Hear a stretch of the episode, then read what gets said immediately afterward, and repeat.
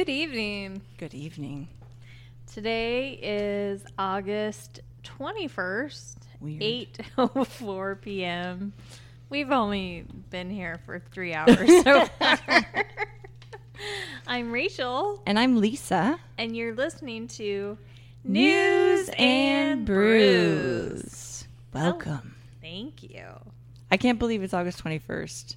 When you said that, I was just like, what? In my brain, is it that late in the year already? It is. It's like gone by slow this year, but really fast at the same time. I don't know if that makes sense. almost like we've been stuck in our houses.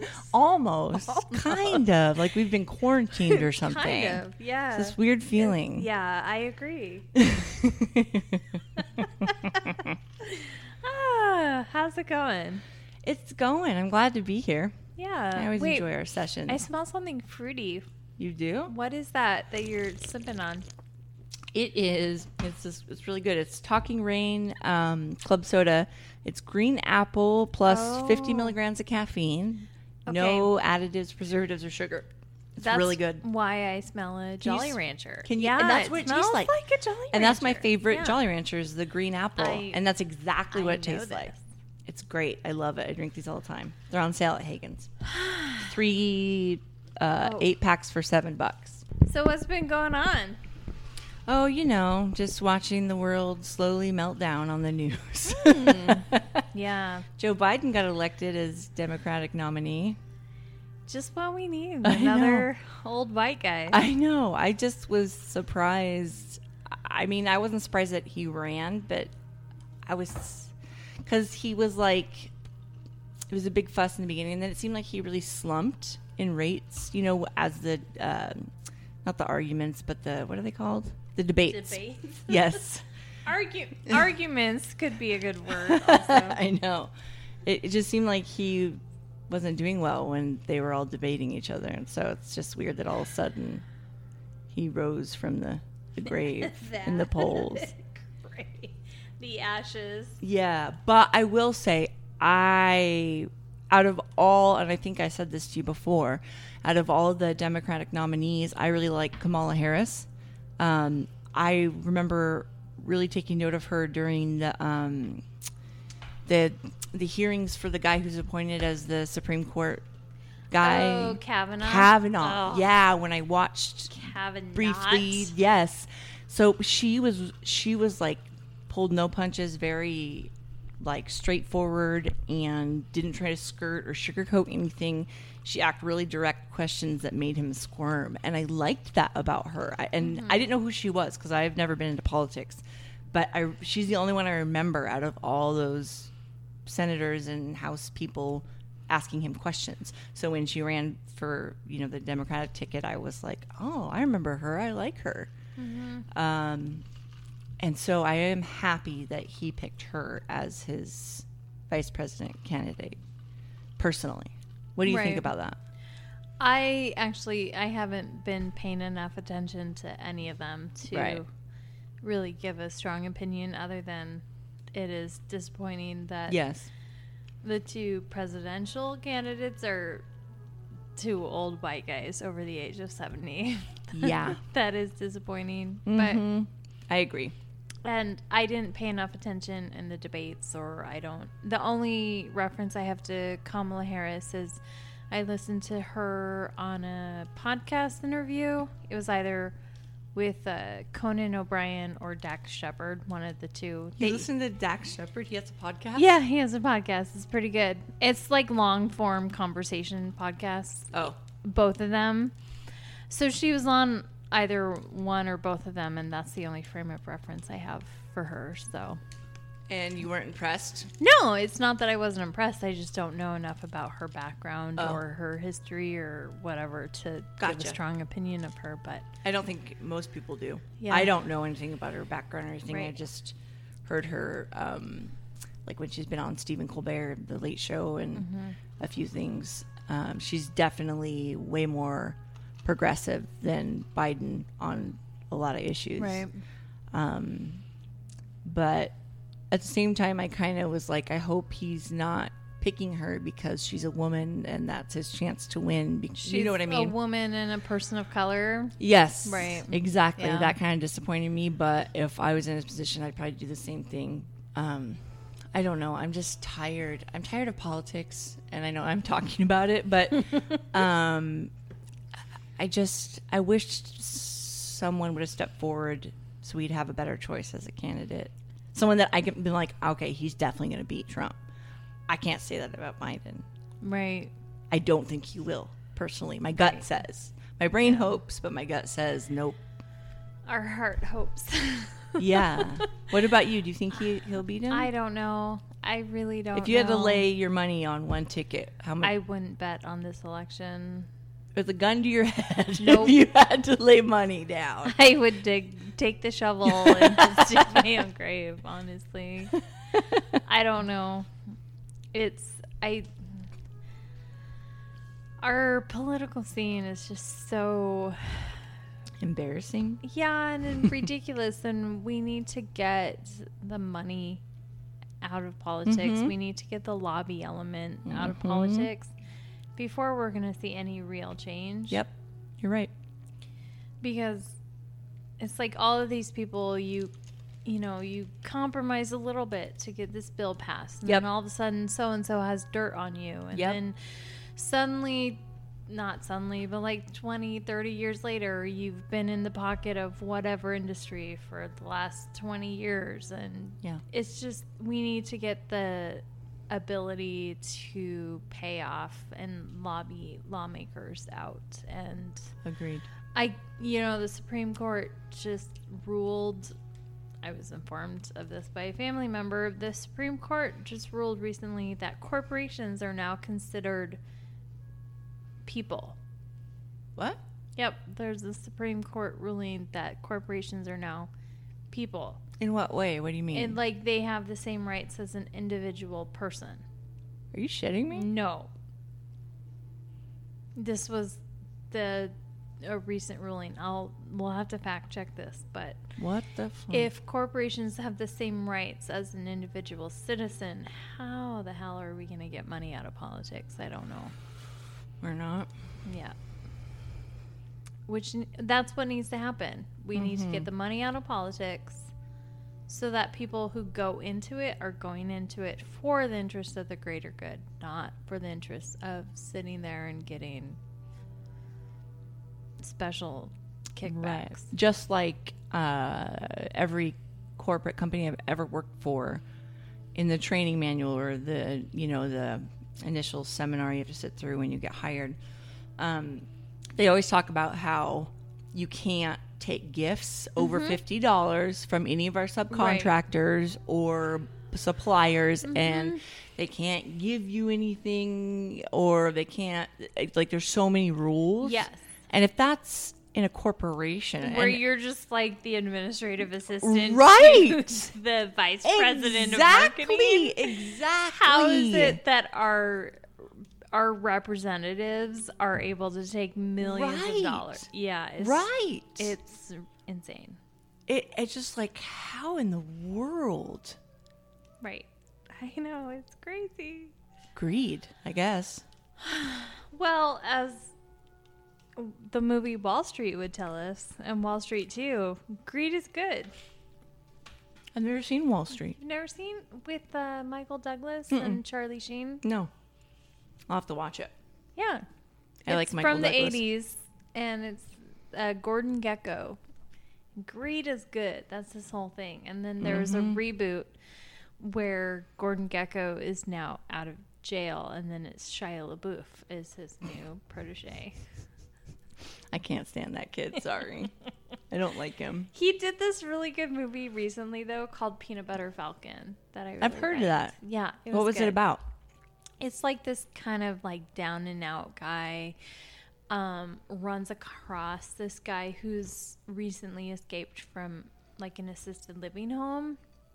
Um, What? yeah, this the guy he runs across is uh, a man with um, Down syndrome, Oh, and he's like trying to help him get somewhere. It's been like a year since Okay. I've seen this movie. It was a while ago, but it was a good. It was a good movie. Okay, I'll have to watch that. But- I remember seeing it Redbox, I think. Yeah. I think it's on. I think it's on all the streaming things. There's so point. many now, right? Right. Remember when it was just Netflix Yeah. and you had to like wait for the mail to come to get your movie? and you had to choose between one movie a month Uh-huh. or like three. Uh, You could get up to like three movies a Yep. month in the mail, the Mhm. DVDs. Yep. And so you realize, like, if I start watching a TV show and the series is on DVD and each DVD has like six episodes. that's- Very smart. Yep. I never put that together. No, you didn't? no. Oh, Lisa. I know, dummy. Oh, kids. I know. Back in the day. and that was like what, ten years ago? Yeah. yeah, literally like 10 years. I feel so old sometimes. Oh my gosh, I know. Ah, All so- right, how are you? I'm fine. Um, now I'm not bad. I'm fine. I'm fine. I um as I was telling you earlier, I, I hit my head this week. I was wondering if you're going to share that trinket of a story. I had a mild concussion this week.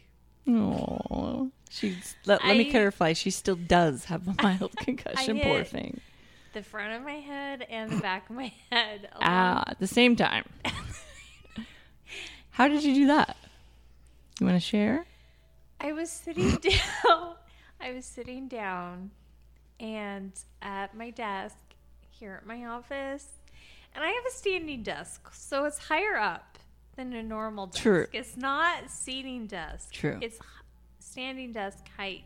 And I went to sit down and On your extra tall chair. my extra tall stool so that I can see my computer because I'm a short person. and my stool footrest gave out with my full body weight on it. And I hit my head on the front of my desk. And then I hit the back of my head on my stool.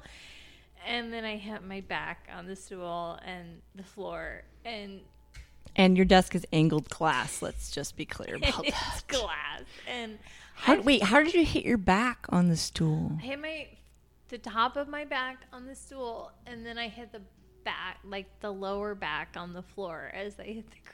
Oh, so your body went in like a reverse V? Seriously? That would did, Yeah, like if I was about to do like a snow angel in the ground, or a backflip? There was no snow, and it was just hardwood floor. Did you roll off your chair? No, I hit straight back. So when the person in the office found you, you were like in an inverted V across the chair on the floor. like Patrick the Starfish. Oh, I'm sorry, it's not funny. You hurt yourself. It's Poor okay. thing. I'm fine. Like I said, I'm fine. You start crying. I I haven't had a headache for a week. no, you I've didn't feel I've nauseous. been sleeping really well. Ah, you're definitely not emotional. and Definitely I'm not. definitely not drinking right now. Poor thing. it's been a long week. Oh. Hey, on the bright side, I made pickles this week. Yes, you did. Shout out to Dave, What's up, Dave? I know you're excited. one of our two listeners. Our- Dave, One of our picklers. he well, Dave likes pickle juice. Oh God, I remember watching him drink it out of the jar at the North Face. Ooh. Ah, Dave is my old boss, and we're still dear friends, along with his wife and his housemate. Yeah, he's awesome. he likes my pickle juice. yeah, he does. Your pickles are really good. Thank you. Yes. So I made um, twenty-two jars of pickles. on Are you Wednesday. kidding me? The big ones?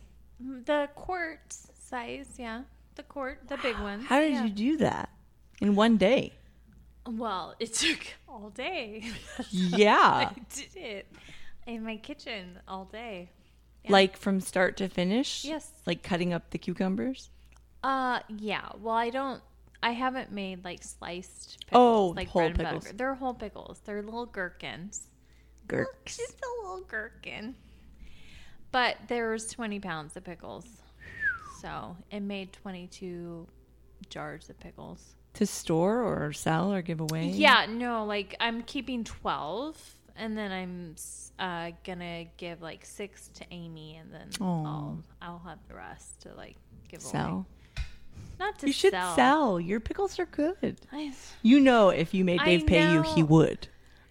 I know they're good and I know I could sell them, but like the cost of like if I was to really sell my pickles for like what it cost me to make them, I'd have to charge like twelve dollars a jar. Wow. Which would not- Really? That's expensive. Which only if I moved to like New York City could I sell pickles for twelve or LA. Yeah, definitely LA. Oh my gosh.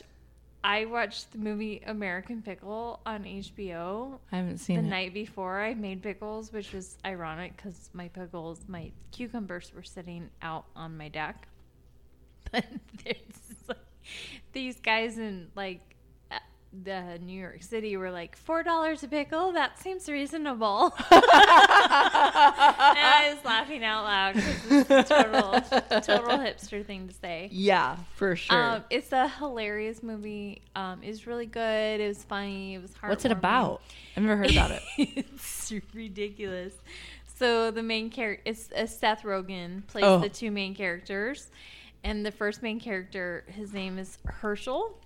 I love that name. And he's a Jewish immigrant who falls into like this bat, vat of pickles and like What? like 1919 Oh, and he like gets sealed in and then he wakes up out of the it's again ridiculous premise but he wakes up like a hundred years later oh, because he's preserved. That's funny. he's an american pickle That's funny. And then so is and then so seth rogen then plays his great great grandson ben oh who has to come to the hospital and like get him because he's his closest living relative but he herschel starts making pickles out of garbage pickles and rainwater Are you kidding? know, and then like selling them for four dollars. That sounds hilarious. Seth Rogen's funny. it's it was really funny. I laughed out loud many many times in the movie. I'll and it wasn't like um, there was no like love story arc or anything. It was just about the relationship of this great great grandfather and his great great grandson, who he happens to be the same age. Oh, so he was preserved in every he way. was preserved in every way.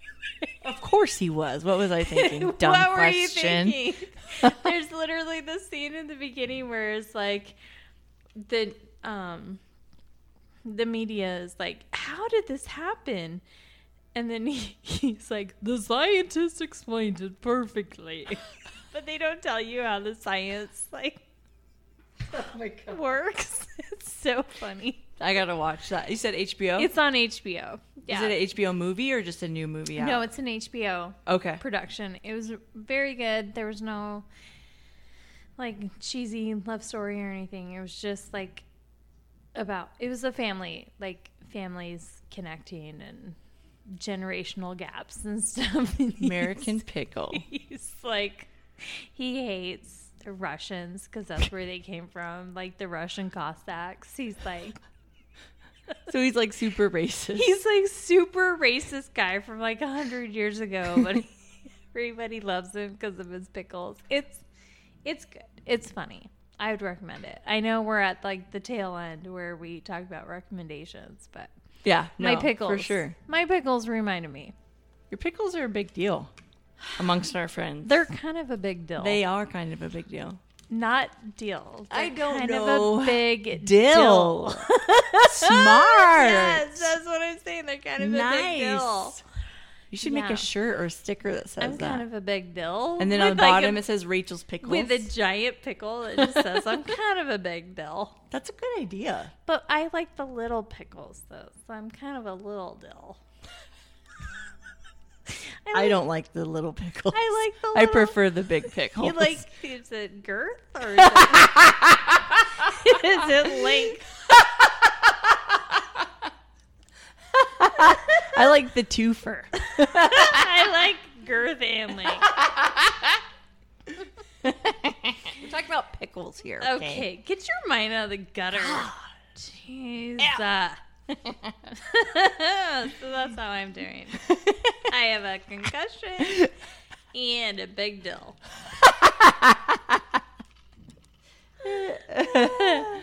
I have no concussion and no dill, so we're good. All right. Do you have a? Oh, my brew. Yeah. This show is called News and Brews. Yeah. We're drinking Rachel's pickle juice today for Yep, drink. Just straight pickle juice. out of the jar. yum yum yum. They've been sitting in the sun for three days. Mm. Um, so I found this at just a local grocery store. It's called Steaz. Steaz. Is that how you would say that? I would Yeah. say Steaz. Yeah. Lightly sweetened iced tea. So there's an iced green tea with peach, Ooh. And there is iced green tea with super fruit. What's super fruit? Is that a fruit? I don't know. So I guess blends of super fruits. So let's see. Oh, I see. Brum, brum, brum. What's considered a super fruit? Like blueberries? goji, Oh. mangosteen, pomegranate, blueberry, and other acai juice. What? Okay. What is mangosteen? Is that different from mangoes? I think mangosteen is that super Oh. Have you had it before? No. Oh. I've never had it raw. So Steaz, night, lightly sweetened iced green tea. 80 calories in this can for the super fruit. 80 calories for the peach. That's not bad because they're big cans. Um, yeah, it's, it's for what the one serving. and they're organic, yeah? Uh, organic. They do have 20 grams of sugar, which is Sugar. sugar. That's not bad for as big as this thing is. There's caffeine Ooh. in there. Let me add it. Ooh, Lisa likes the caffeine. I do. We created Steaz with one purpose to make the best tasting organic green tea beverage on the planet. Mission accomplished, they say themselves. Um, okay. Good for the mind, body, and soul. You know, just holding this can with its length and its girth, it's, Reminds you of your pickles? it's just really refreshing my soul anyway. So, It's very wet. shake well, serve chilled. So, shake, you gotta shake the girth of the can. It's really wet. Is that what you said, It's Lisa? extremely wet. Like, look at my hands. It's They're drenched. They are.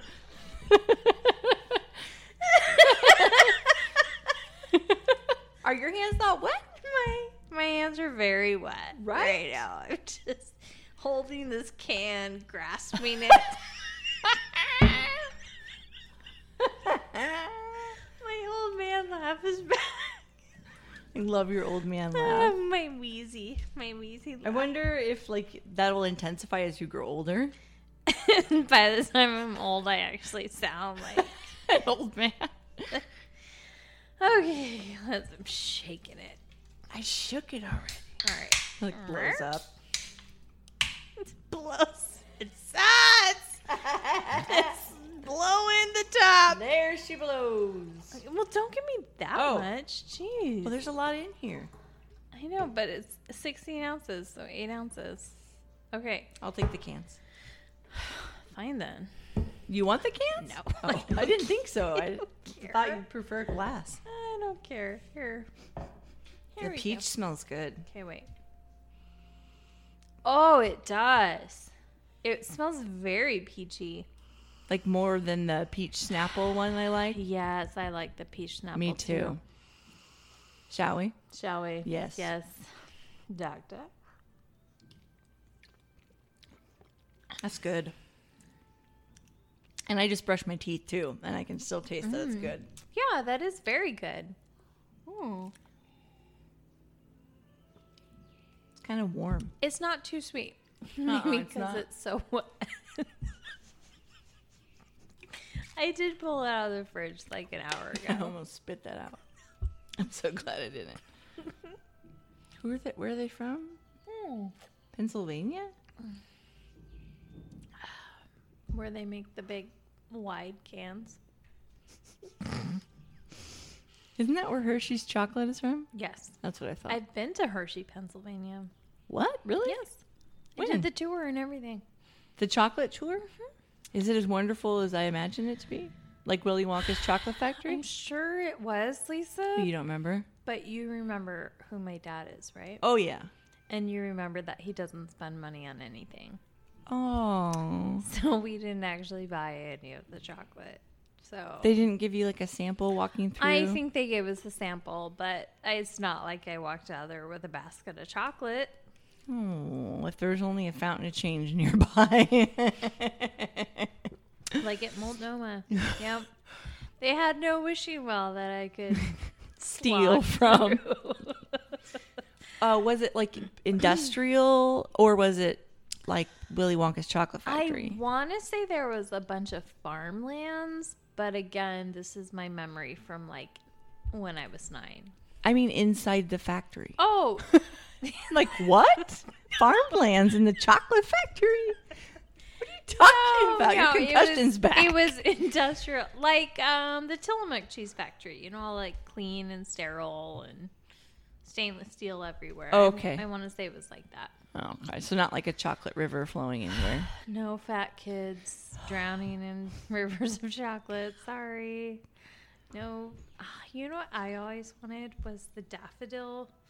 Remember how That he drank and Yes, ate? yes. I always wanted that so. I always imagined it was like butterscotchy I for always imagined that it was lemon flavor. Really? Mm-hmm. Hmm. Why don't they make a place like that? You know how many people would pay like Disneyland? Like families would go there. Like, because uh, my five year old niece watched People it for the first would time. go there and just die. It's me. I would be in the chocolate river. But my, my niece watched it for the first time. She was like three. She's like, Can we go there? Please, will you take me there? I would go And she was so disappointed when I had to tell her it doesn't, it's not real. I know. Like, people, you know how much bank you would make. I want to do a little bit now. so I like the peach. Yes, it is very good. Very refreshing Okay. for sure. Are we ready to try this superfruit? We are. Mangosteen. I smelled it and. I don't know if I like it. The smell's very It's- strong, like cough syrup or something. Yeah, or like a starburst. Does Maybe. it smell like a starburst? With hints of Starburst. Starburst cough syrup. Starburst essence. Okay.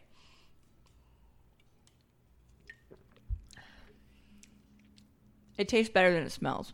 Yeah, it does. It doesn't taste like a starburst. Mm-mm. It's like raspberry flavored.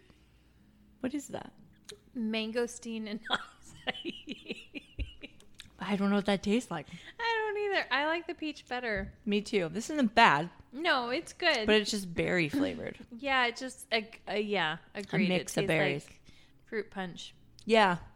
Yeah. It would have been Yeah. better if they would have stuck with one fruit instead of mixing all that.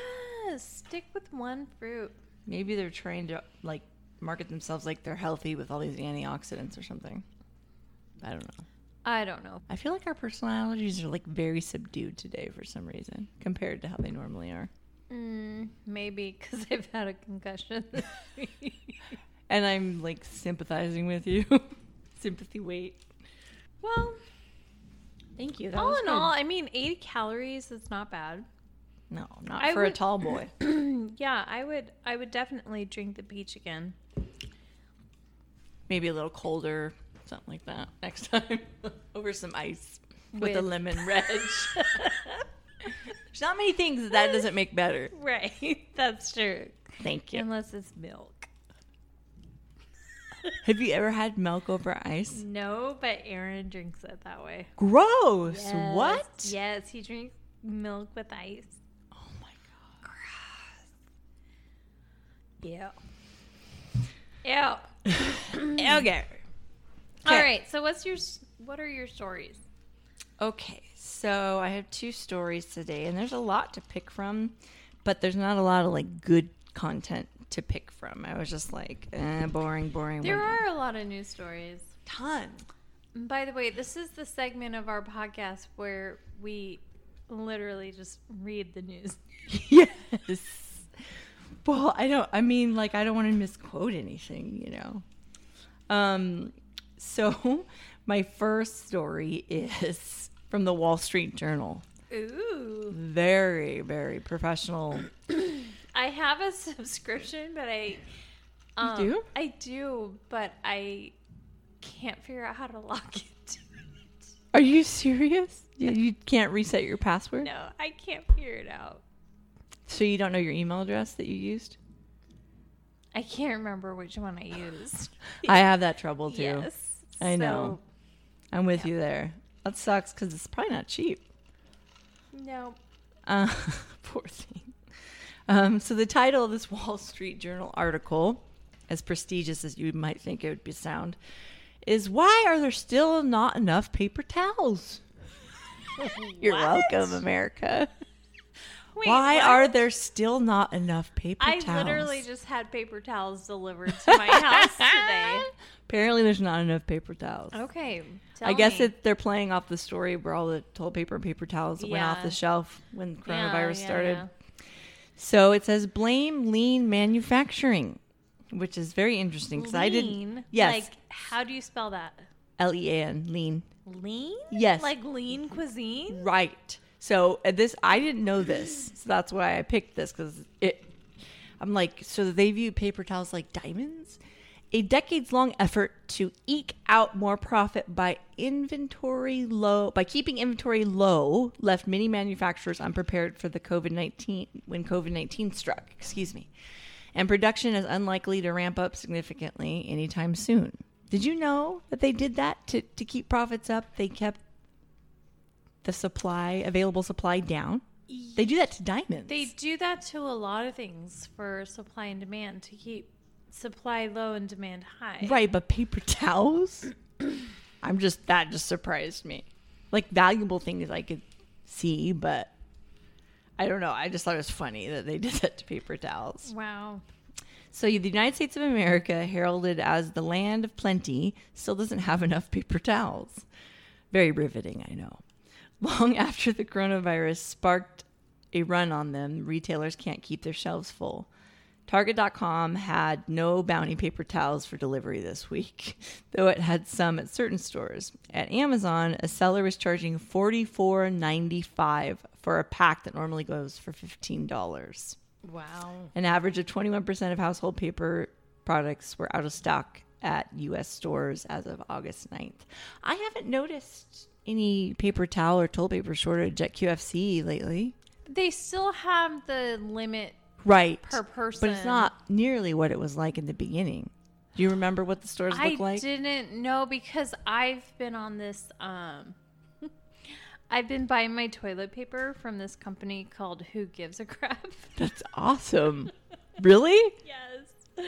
Good job. Um I started before the whole pandemic thing started. Excuse me.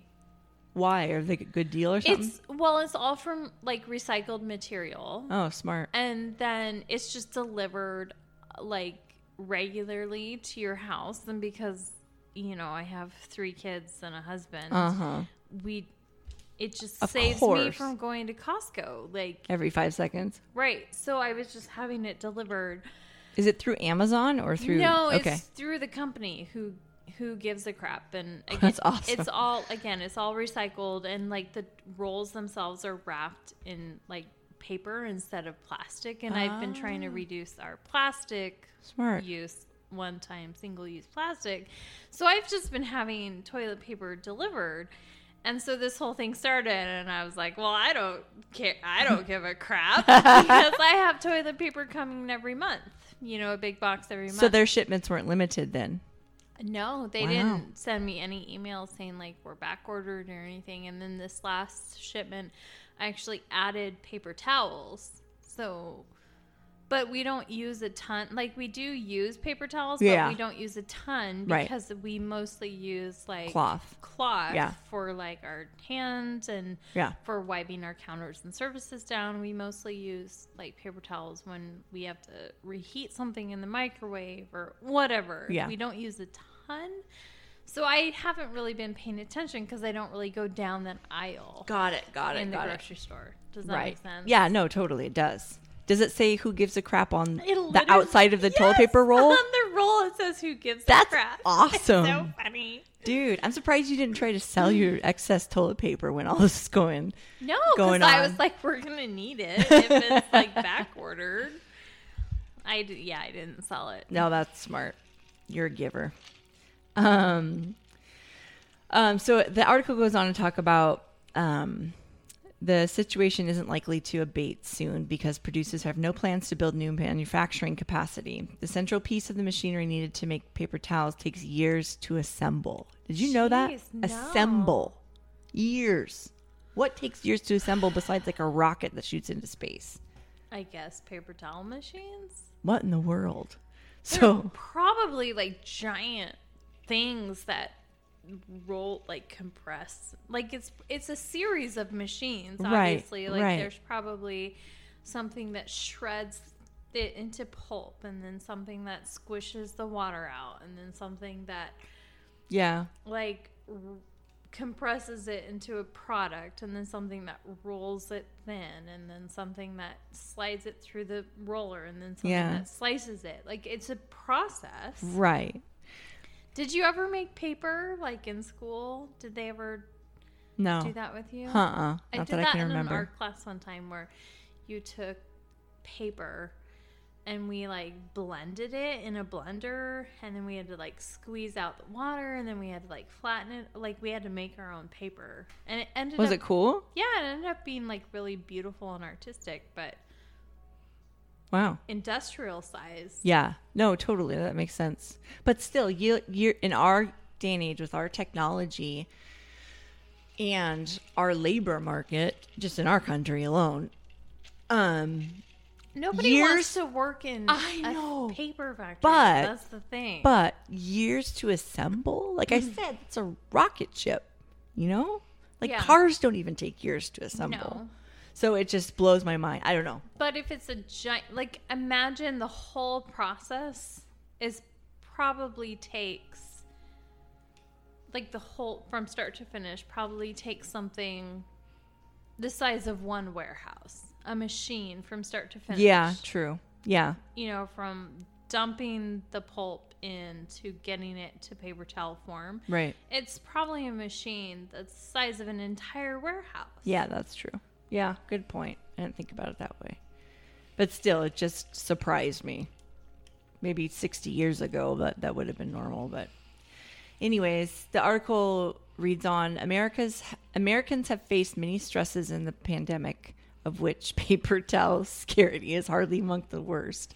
Yet the forces behind the shortage, nearly six months into the crisis, help explain the broad lack of U.S. preparedness that has made the pandemic worse than it might have been.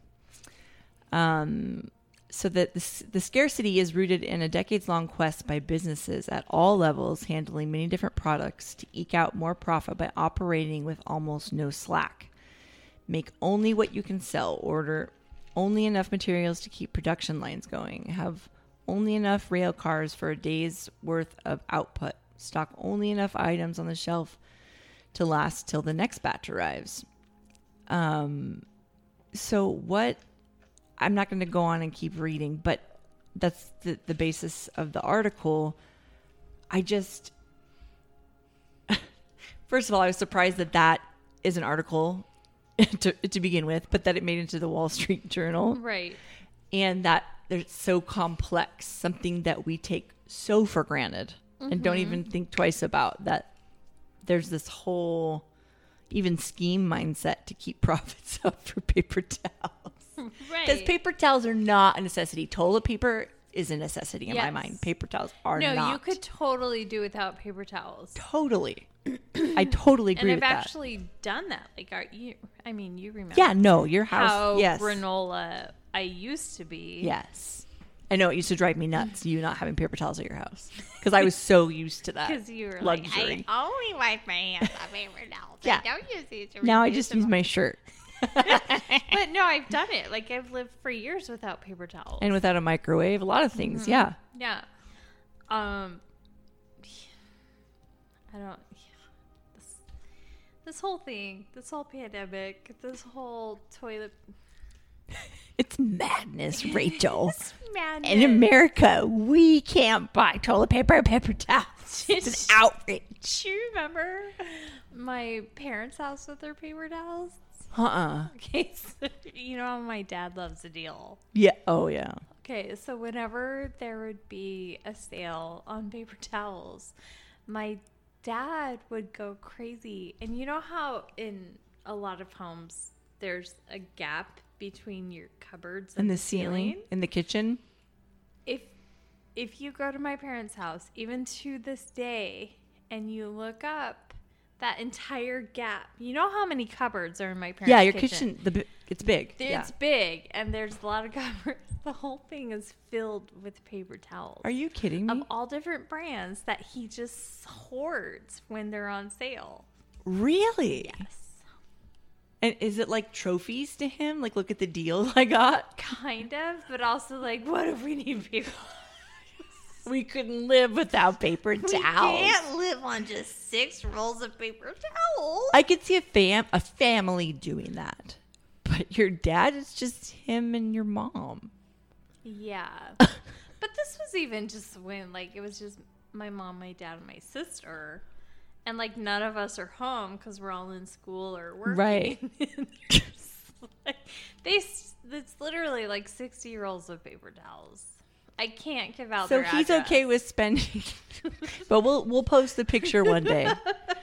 She'll take a confined photo and we'll post it on something. Um, but your so, so your dad's okay with spending a lot of money if it's on a deal. Yes, if it's on sale, he'll spend a hundred dollars. But if it's not on sale, he won't spend any money. He's a weird kind of Yes. penny pincher, It's very, very strange. complex. Yes. My grandmother was a penny pincher, like severe, like your dad. Mm-hmm. Maybe worse at times. But would spend like massive amounts of money when things were on sale. But yes. Like you do you really need sixty rolls of paper towels? I'm Yes. confused because I feel like six is sufficient. I think I can one up you on that. My grandmother had a storage room where she would she canned a lot like you do, so she'd have hundreds and hundreds of jars of canned fruit, vegetables, whatever. And so she kept extra things in there like the vacuum, pots and pans, stuff like that. Um, also extra food storage that wouldn't fit in the pantry in the kitchen, like when she'd find a deal at say Costco or something. So one day I walked in there and there is you know, a vat, like a vat of blueberries or a, a big vat. I don't know how many square feet that is, but a whole vat that filled a whole sh- one shelf in the storage room of extra large Johnny seasoning salts. yes. Extra, and not the small, like three ounce bottles. no, I know like you're about. extra large 12 because 16 ounce bottles. Are you shitting me? there was like, probably 200 it's like extra a half, large. half a gallon of Johnny seasoning. Yes. She bought so much. Yes. It's like when the zombie apocalypse happens, instead of currency, it's gonna be Johnny's. Seriously. And when she passed away a couple years ago, I had to clean out her house, and it was still there. She never used it all. Oh of course Why she didn't didn't. you give it to me? Because I could have given it to my dad. I've never told you the seasoning salt story of my dad. Not you might have, but you know my memory sucks. I know exactly the size you're talking about because it's a massive thing of seasoning salt, Yes. enough to last a lifetime. And Johnny seasoning salt is so fucking salty. It's so salty. One container will last Years. a large man a lifetime, Uh huh. much less hundred. Seriously. okay, I gotta tell you the seasoning salt story. Okay. So my my dad is a Johnny's fan. Is he? He is a Johnny's fan ever since we got back to the states. There's only one kind of Johnny's. There's only there's always been a, the jar, not the little jar, the big 16 ounce jar. Yeah. Mm-hmm. Yep, that you shake onto your corn on the cob. Yep. Ugh. Blah. I've never liked it. Don't don't enjoy it. So this, is like 10 years ago. We're at my parents' house and there's a little like 6 ounce thing of seasoning Yeah. salt. The small, normal This size. small size you would buy in a grocery store. And Justin picks it up and he's like gonna shake it on something, and it's like out. So he, he gets up And he's like, "Oh, there's more." And so he goes to grab it, and my dad goes, "No!" Your dad's watching him because he knew that he was going for the Johnnies. Says, "That's the backup seasoning salt." Backup seasoning salt. Oh my god, are, are they related? My grandma and your dad? And my dad then pulls out one of those giant half gallon sizes out of the cupboard and he's like, You gotta refill the normal size. He's like, This is the normal size. And Justin's like, Then why do you have the like what's the what? why do What does the backup serve? in case he runs out of the half gallon size and he can't get to Costco to, to refill it. And so then he has the backup seasoning salt on the counter. In order, so he's Is been- it was it unopened or in plastic wrapped or something? Oh, Yes, so it was this little preserved. the preserved. I backup. see. So my dad has been refill, and I always wondered, like, why is the label so like worn on that? Because I just thought they bought seasoning salt at the grocery store like every few months. Nope. Nope. My dad has been buying- So he's been refilling the same container for like thirty years. Yes. Gross. No. That's the backup season. Like Justin was about to crack The the, wrapper, and my dad freaked. out. Like a bomb was about to Yep. go off if he se- unsealed it. Was it a small container? So the one on the table is the small container. Was the backup a small container? No, the backup was like the 16 ounce, like the bigger jar. The backup to his backup. Gotcha. oh God, yes, It is, there right? The small jar on the table, and then the giant jar in the cupboard hidden, and the backup Hidden. sealed for the chance that his backup back. that his half a gallon of seasoning salt would run out. oh my god. That Please. stuff has to be so bad for you, I swear. Have I told? yes, uh, yeah. Can we invite your dad on our podcast? No, That would be awesome. I would have so much fun with that. I did tell you about Y2K with my parents, right? No. Like my parents thought Y2K was going to happen. Okay. And they literally like stockpiled our whole house. Oh my god. And there was like three gar- like garbage cans filled with p- food. Are you shitting me? No. Just because the computers are going to glitch? Then that means we're going to starve. Yep. And Right. then Y2K didn't happen and then we Right. had to eat all of the minute rice Gross. and the dry food like So it was stocked with crap, yes. like dollar store food. perishable food. Oh, I'd Yeah. be pissed. But we had 60 rolls of toilet, you know, Paper paper towels. towels For the corn on the cob for the Johnny seasoning for salt. the backup seasonings. No. so has that backup been unsealed to yeah, this day? it's still on the counter to this day. Unsealed. Just imagine my dad as like Bruce Willis from Die Hard. No. His like white beater tank top ripped, torn. No. like leaping through the air. That was what. Justin was probably like, "What the fuck?" I would have thought like there's a spider on me yeah, or something. something dangerous was Yeah. about to happen. yeah. No, he was about to crack the seal on the backup seasoning salt. Do you think he would have gotten really angry if he would have really? yes. Because Because that jar of Johnny because which is a salt preservative would not have preserved. It would have the top layer would have dried out Yep. and have been ruined. Yep. You couldn't just brush off the top No. layer He needed the is the backup. to the backup. I get that backup. totally. Yep. Oh my god. I can't believe your grandma had gallons of it. Yes, dude, they're Who related. Eats, who eats that much seasoning salt. My salt? grandmother, I guess. And she lived alone. That's the thing. Why do you need that much seasoning salt? Why do you need? I don't know. First of all, I've never had. So I have a little thing of seasoning salt in my house because Donovan likes it. the Johnnies, Yeah, the Johnnies. He likes it, because your dad probably got him into it. probably. Yeah. and he likes to eat it on hard boiled eggs. Oh. Gross. Gross. I've never used it in cooking, but there's a little like three ounce can that sits in my kitchen. I can't imagine buying gallons of it. Yeah. Yeah.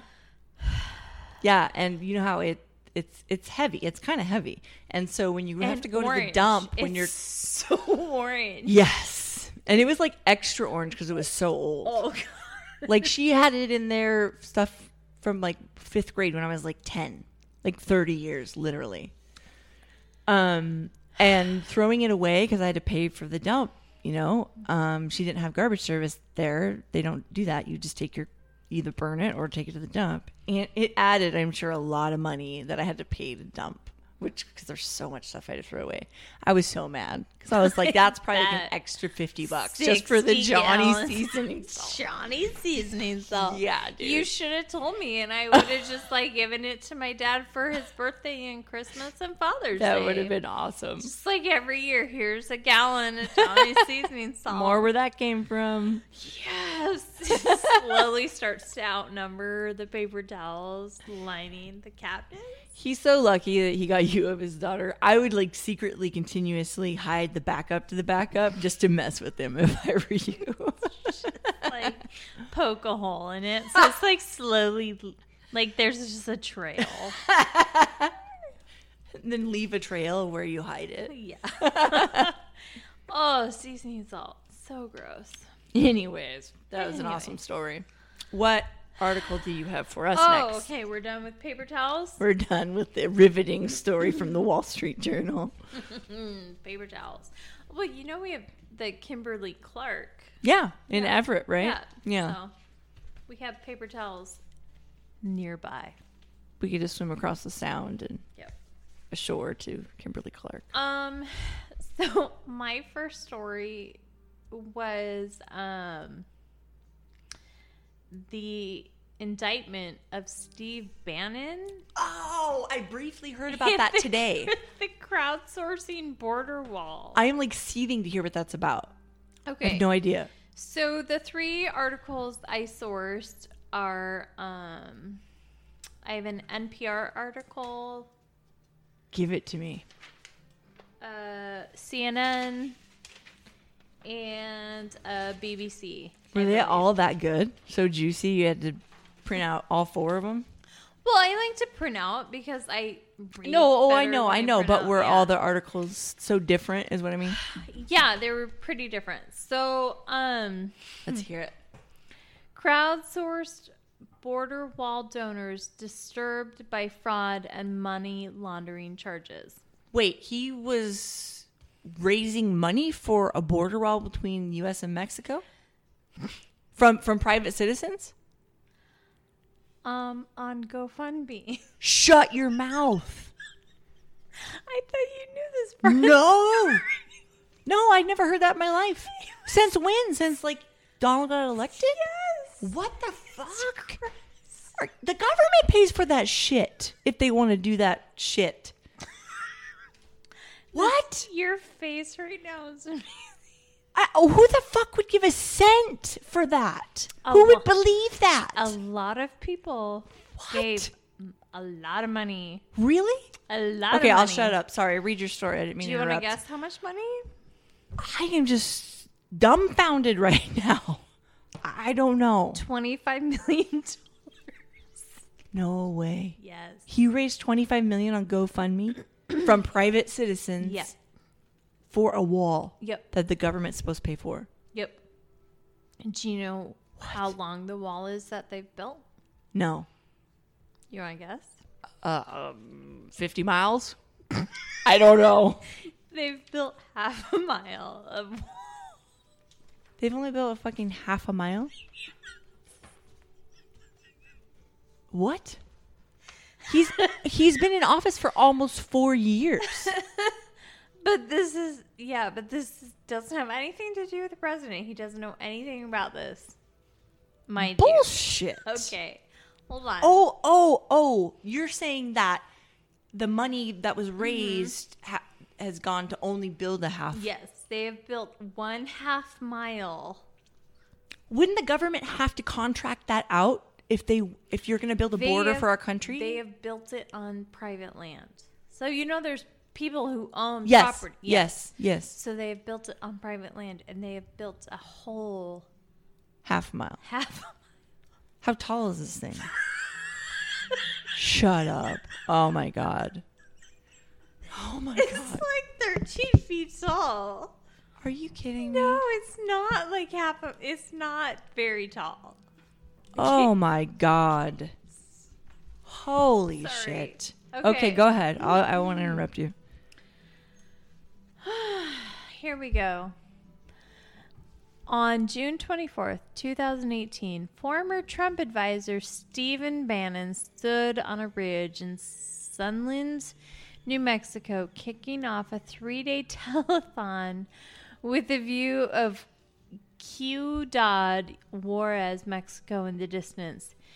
This is what separates it, he said, pointing to a tall metal fence climbing the hillside. The wall, built by private money, the half mile stretch of wall had been completed with money donated to We Build the Wall, an online crowdfunding campaign run by Brian Kolfage. Is he a six-year-old? We build the wall.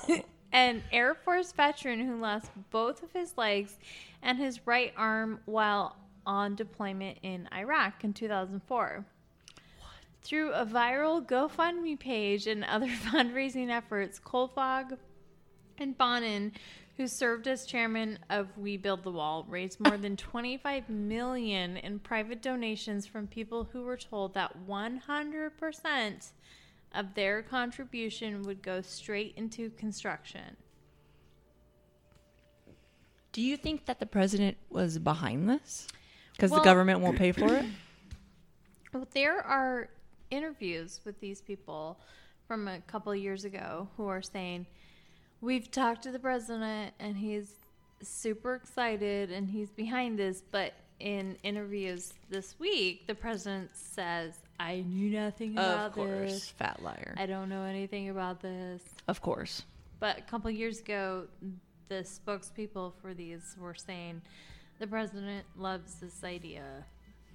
Anyway, What? yeah. So So where's all the money if the wall isn't built? Well, it's, I mean, it's still being built slowly. Oh, shit. So, Steve Bannon and three others charged with fraud in border wall fundraising campaign. Um, New York federal prosecutors on Thursday charged President Donald Trump's former advisor Steve Bannon and three others with defrauding donors of hundreds of thousands of dollars as part of a fundraising campaign purportedly aimed at supporting Donald Trump's border wall. Bannon, 66, was arrested on Thursday near Westbrook, Connecticut, on the yacht of exiled Chinese dissident Guo Wengui. A 150 foot yacht, by the way. Damn. Damn. During an initial court appearance in New York uh, later Thursday, Bannon pleaded not guilty and was set to be released on bail, including a $5 million bond to be secured by 1.75 million in cash or real property. Yup. Did he get out? Yeah, he's on he's on bail. Wow. He's out on bail right now. Appearing via video conference, Bannon supported, sported a white face mask, a button down shirt, and a sunburn. As he exited the federal courthouse, Bannon removed his mask and waved at supporters before confronting a group of reporters. This entire fiasco is to stop people who want to build the wall, Bannon said. Uh huh. Has nothing to do with the fact. And this those are my words. Uh, that the four men indicted for allegedly using hundreds of thousands of dollars donated to an online crowdfunding campaign. Um, Bannon and another defendant, Brian Kolfage, promised donors that the campaign, which ultimately raised more than 25 million, was a volunteer organization and that 100% of the funds raised would be used in the execution of our mission and purpose. Kolfage um, according to the charges, spent more than $350,000 of the donations on personal expenses, including cosmetic surgery, a luxury SUV, a golf cart, payment towards a boat, home renovations, Oh jewelry, God. personal tax payments, and credit card debt. Are you shitting me? No. Is any of the money left? Well, yeah, they're still building that half mile wall. Do they know for sure if there's money left? No, I don't. I haven't read that, but Oh my god, I bet it's gone. Actually, so GoFundMe shut down the page. When? When he got arrested? Yeah, and they've returned over six million dollars to funders. Good. Good. Because most of these people are blue collar. Yeah, I know. Donating like fifty dollars, hundred Yeah. dollars, which is a lot Yeah. to them. Yeah. and it's like, and they were told. That's the whole point. Is they were told, hundred percent of your contribution will go to build the border wall. Right. And they were also told by President Trump when he was running, Mexico's going to pay for the wall. Yes. No, actually, you need to pay for it out of your pocket. Right. Yes. And they still support the president, I'm sure. right. What the fuck? Um, the indictment describes the sleight of hand perpetuated by the defendants on donors to the We Build the Wall group. Within days of launching the group, Kolfage, along with Bannon and Baltoda, made a secret agreement in which Kolfage would be paid 100k upfront and then 20k per month, according to the indictment. To disguise the transfer of money to Kolfage, Bannon agreed to pass the payments through the nonprofit he controls, according to the prosecutors. And in February 2019, Bannon and Boltada uh, directed the nonprofit to pay Kolfage $100,000 from We Build the Wall. Oh my god. Okay.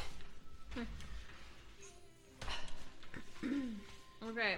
So,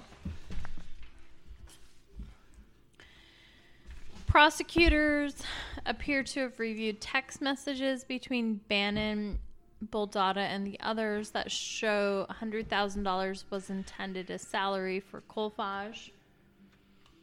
Um, when Kolfage texts, texted Baldado to say the We Build the Wall group would have to disclose payments to the nonprofit in it um in its tax filings which no shit that's what happens. Your nonprofit if you have money left over which is aka profit you have to disclose to the IRS what you intend to do with your remaining money. We had to do this every year when I was a Girl Scout leader in our troop. Really? yeah, if we had even twenty dollars left over, we had to tell the IRS what we intended to do with that money, so it wasn't considered profit. Otherwise, to- you'd lose your non-profit status. yeah, we had to say, okay, well, that twenty dollars is going to go towards, you know, some underprivileged girl who can't afford camp next year. That'll go towards her camp payments or whatever. Gotcha. So then they were like, oh, well, until disclose her payments. Yeah, you're a non fucking profit. Right. You have to tell the IRS what you're doing with your nonprofits. Anyway, Is that how they got caught? Apparently that's a surprise to them potentially um so boldata replied better you and me better than you and me lol after Kolfage told Baldada to make the payments to Kolfage's spouse, the nonprofit filed a tax form falsely saying it had paid his spouse for media. So apparently, That's where that hundred grand went. right. Uh huh. Um, let's see. Did he get arrested too? all four people. So the four guys indicted are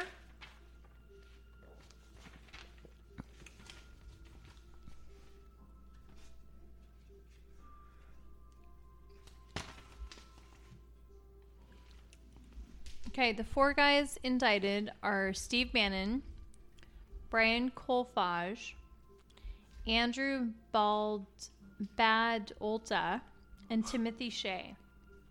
And they have um, supposedly defrauded hundreds of thousands of donors. And they're capitalizing on their interest in funding a border wall. And they've raised millions of dollars under the false pretense that all of the money would be spent on construction. And they repeatedly said, like on the website, on all the campaigns, 100% of the money will go towards the border wall, which is not the case. Mr. Bannon allegedly has received more than $1 million, at least some of which he used to cover personal expenses. Oh.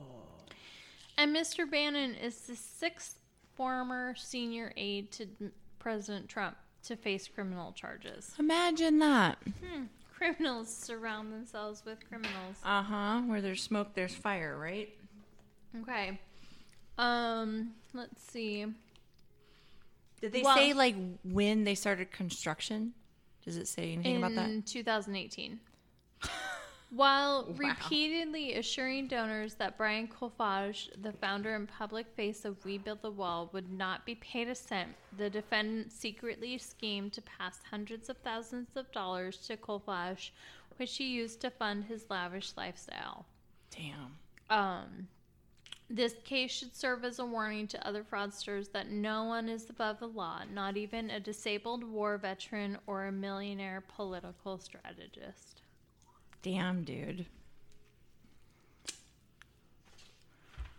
I wonder if they've found everything incriminating or if it's just the tip of the iceberg that they're letting us know. I don't know. But if you claim that nobody on your board is going to be paid a salary and then you pay them a salary, that is. Sorry, I'm chewing a Jolly Rancher. You're all right. Crunch, crunch. And the president had no knowledge of this. He doesn't know anything about it. Nothing. Although the camp again, the campaign videos that some of them I watched were Mm-hmm. these men saying, "We've talked to the president, and the president loves this." But again, these are men in a campaign video, not necessarily the Yeah. president. Right, but when they started this, when they first started this, he- I bet Bannon was still working at the White House. I think so. Yeah. So bullshit. He didn't have knowledge. Anyway, it's a privately funded border wall claiming that 100% of the money would go towards the construction of the border wall, which shockingly, 100% of it has not gone towards the construction Shocking. Of the border wall. Wow. That I can't wait till I get more info on that because you know there's Yeah. more stuff that's So, gonna. th- yeah, they were just arrested and indicted on Thursday. So, that's all we have. Dang. Well, um, so my next story is a quick story, and unfortunately, it has to do with our president. But I, I wanted to, I know, but I wanted to bring this up because it's every little victory I find, I want to talk about. And you know, does that make sense? So this is from CNBC, um, and it just came out today. The title is Judge Denies Trump's Bid for a Stay of Subpoena in Manhattan DA's Tax Records Case. Oh, that's right. See? Victory! Finally!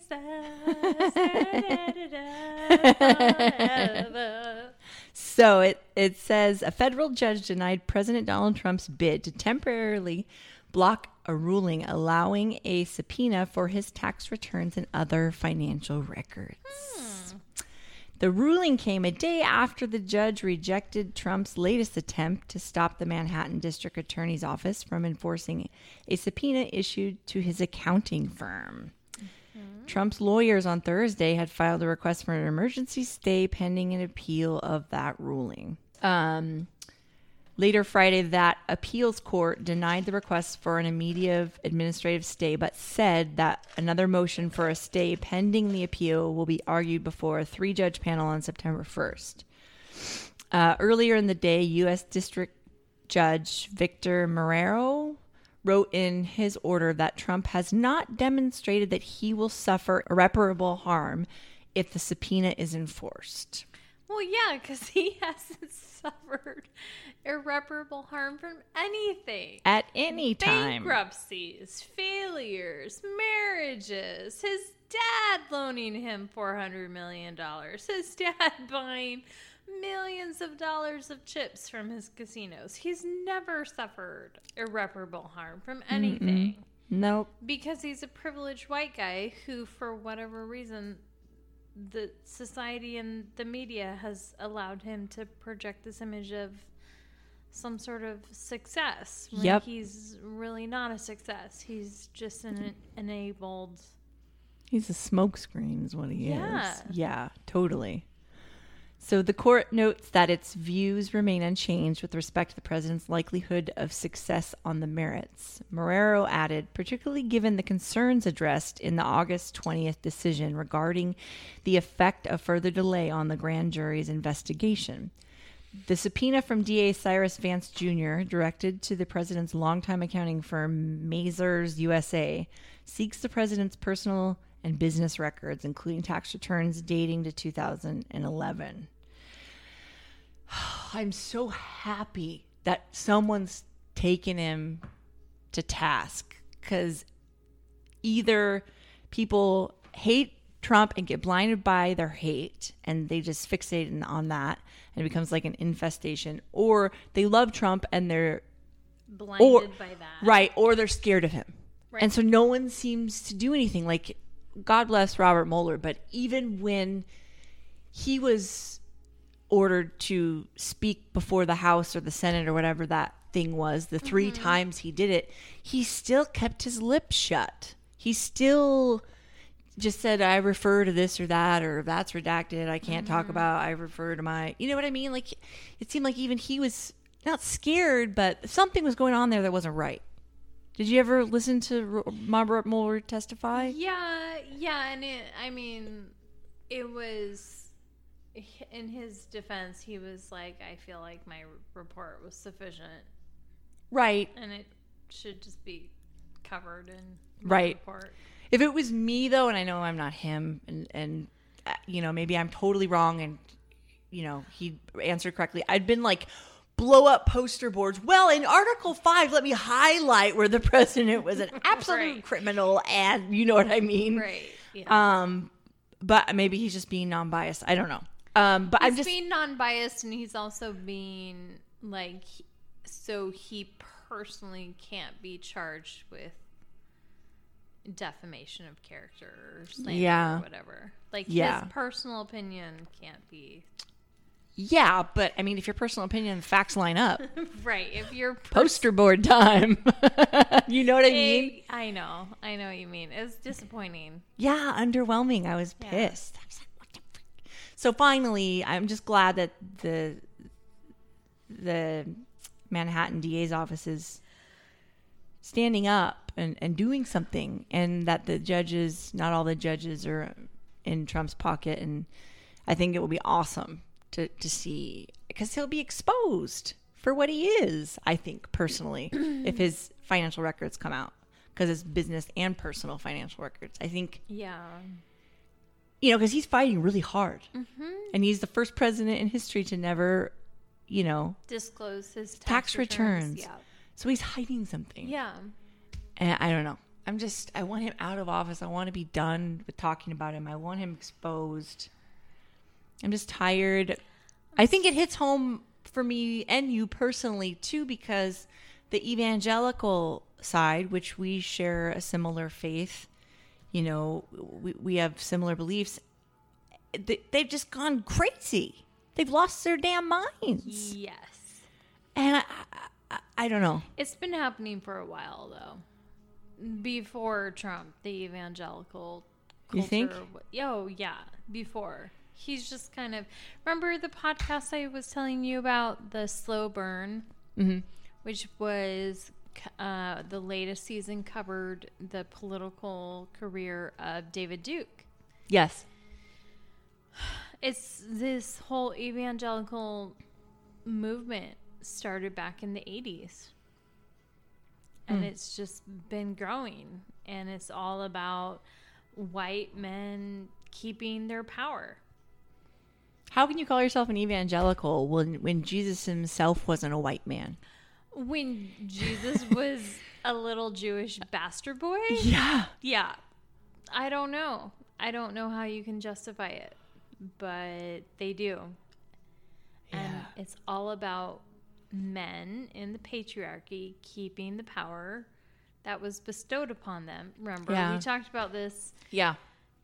by the Catholic Church back in the 1400s when the Catholic Church was like, Yeah. oh, by the way, you have the right to enslave anyone. Yeah. Yeah, that's right. I remember now. This all started Yeah. 600 years ago. Yeah. And it's men just fighting to keep their power. I know. I just guess it's maddening to see how easy it is for some people and like I feel like I'm taking crazy pills watching Right. everybody else. Or that women are taking the same crazy pills. yeah, like- especially women.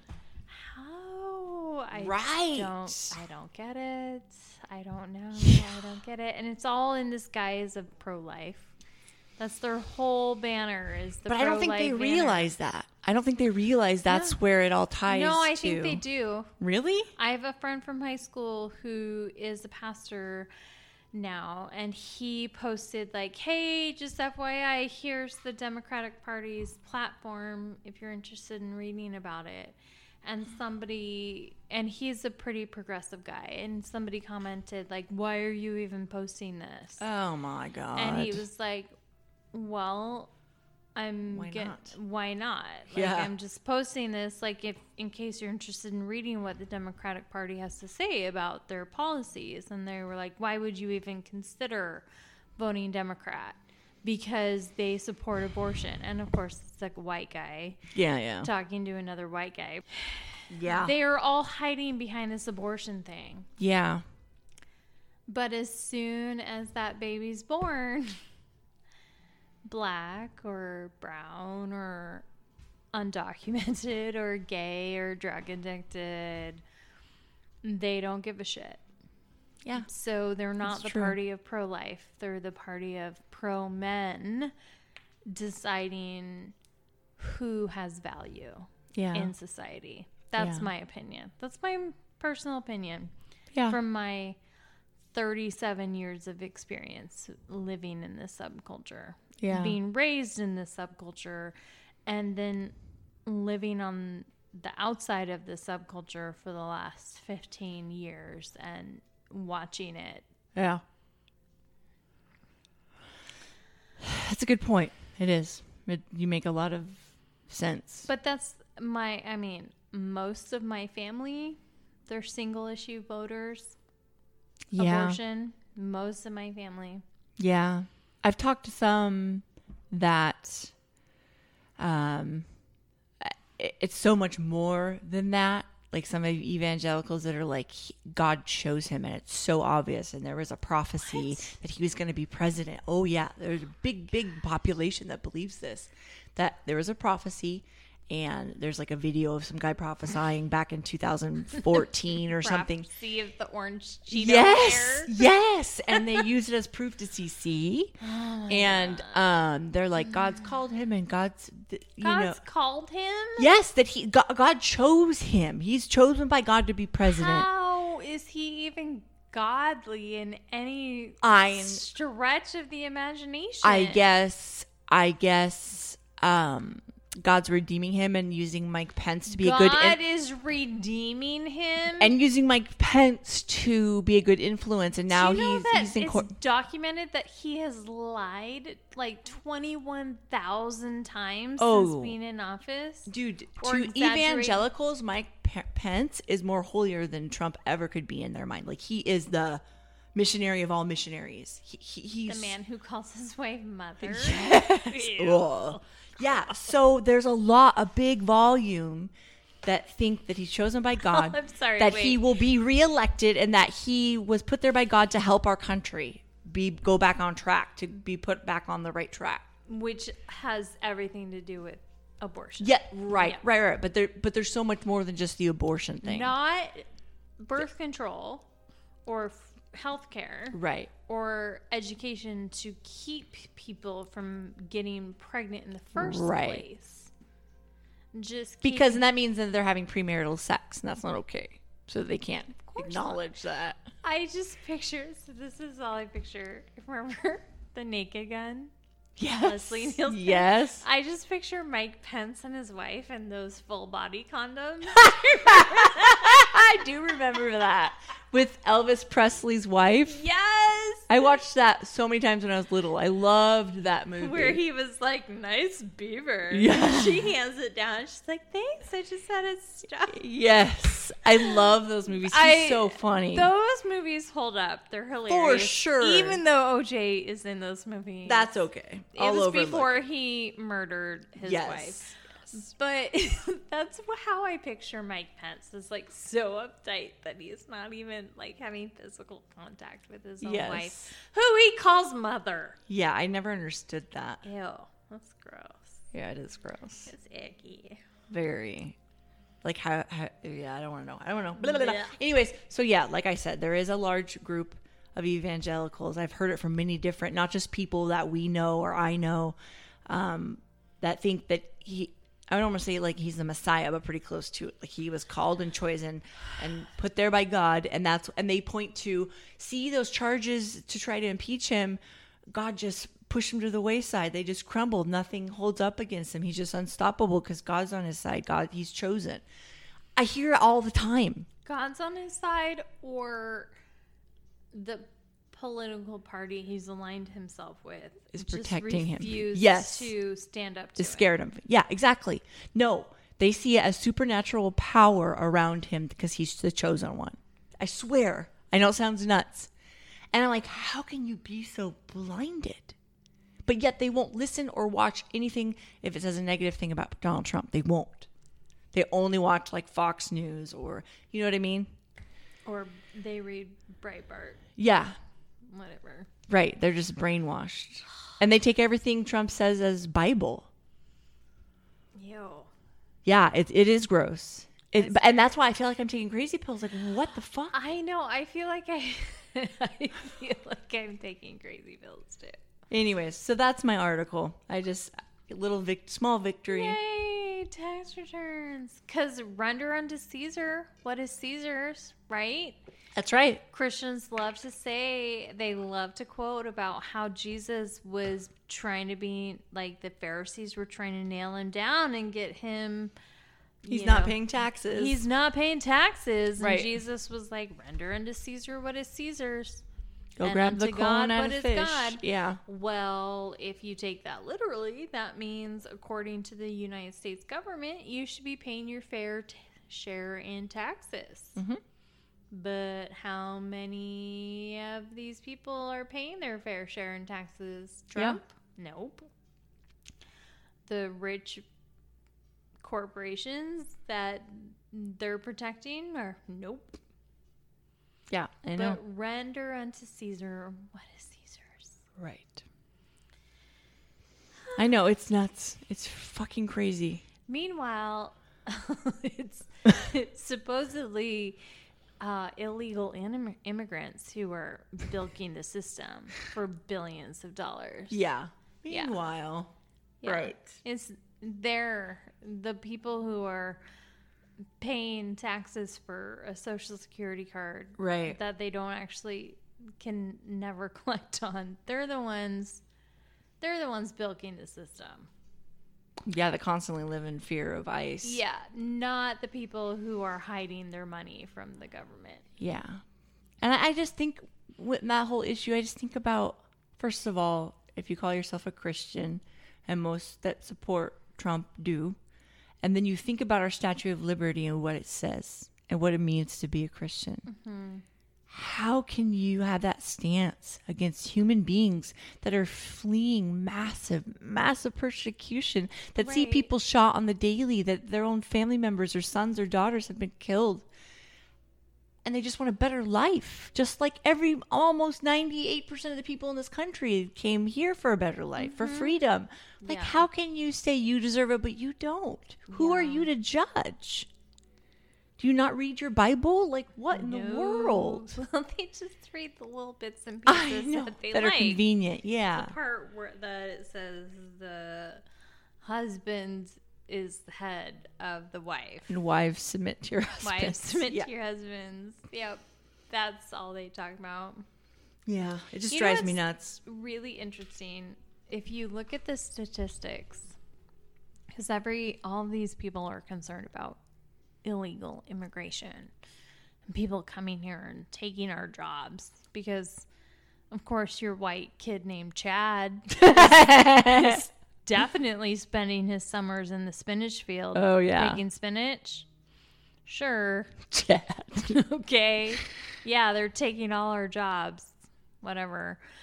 Um before there was really heightened border security, immigration was like fluid. Like right.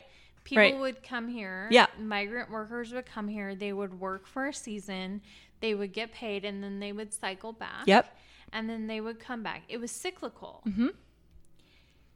And most of them went back home Mm-hmm. and they brought the money back home. Mm-hmm. And now there's strict border security. And once you get in, you don't leave Yeah. because you may not make it back out or you may not make it back in. That's the whole thing. Is they're afraid they won't make it back in. right. So Yep. it's like you've made the problem Yep. with your crazy border security and secure the borders and they're taking our jobs bullshit. Yep. you've actually made the problem worse because most migrant workers used to return because they don't want to spend holidays away from their families. Right. Right.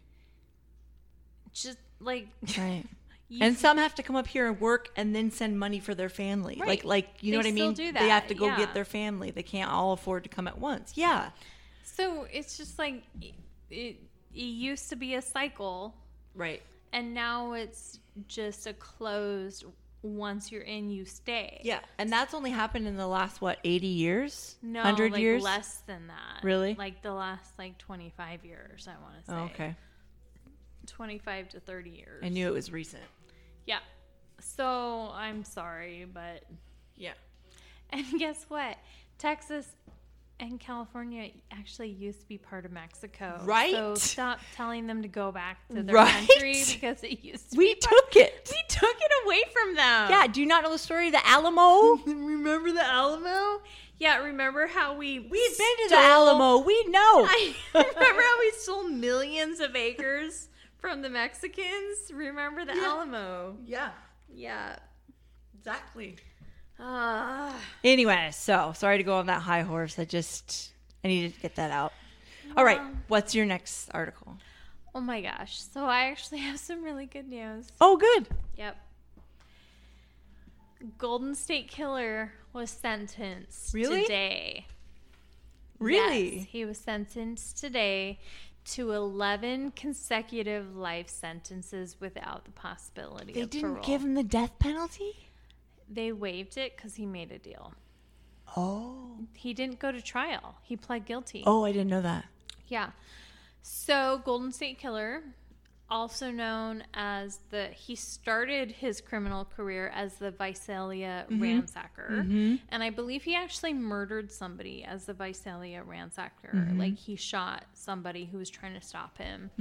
And it was like he broke into people's houses and like sniffed their underwear and like laid like he laid their belong it was weird and then he progressed from like stalking breaking into people's houses to becoming the east area rapist up in mm-hmm. sacramento where Yep. he raped i believe over 50 women Sometimes while their husband was there, and he would like stack while- dishes on the husband. So if while their husbands were yeah, there. so if he heard the dishes fall, Yeah. then he yeah. And then he progressed into becoming a serial killer in Southern California, which initially was known as the original Night Stalker.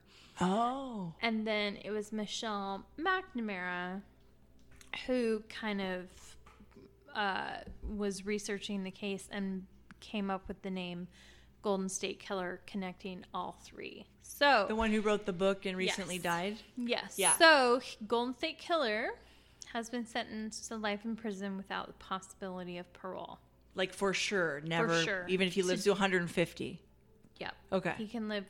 He's got 11 consecutive senten- life sentences, along with additional 15. Life sentences? Mm-hmm. For, How long is a life sentence? I believe 20 years. Are you shitting me? No, I thought it was like 80. no, a life. Yeah.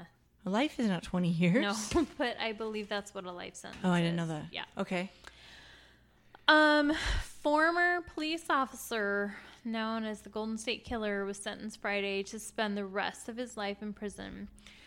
Joseph James DeAngelo, now 74, admitted this is the big part. He actually admitted to committing more than a dozen murders in the 1970s and 80s after investigators identified him as a suspect using public geneal G I can never say this word. Gene- genealogy? Gene- yes, thank you. Websites to trace his DNA. DeAngelo pleaded guilty on June 13th to, in June, sorry, in June to 13 murders and 13 rape related charges. He also admitted to dozens more murders and rapes that were beyond the statute of limitations. Can you believe that? That there's a statute of limitations. I'm sorry. I know, They could only prosecute him for a handful of his actual Right. crimes, which is ridiculous. Did he, was there any, uh, anyone unaccounted for that he showed him where they were? No, Oh, okay. he hasn't.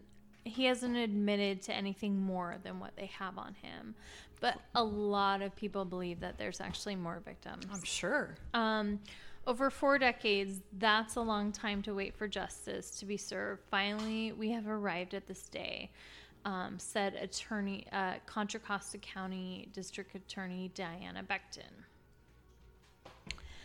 Um, so he struck a plea deal with prosecutors um, that meant he was able to avoid the death penalty, and part of that reason is because California doesn't actually enforce the death penalty like our state, where the governor is like, "I'm not going to sign death warrants."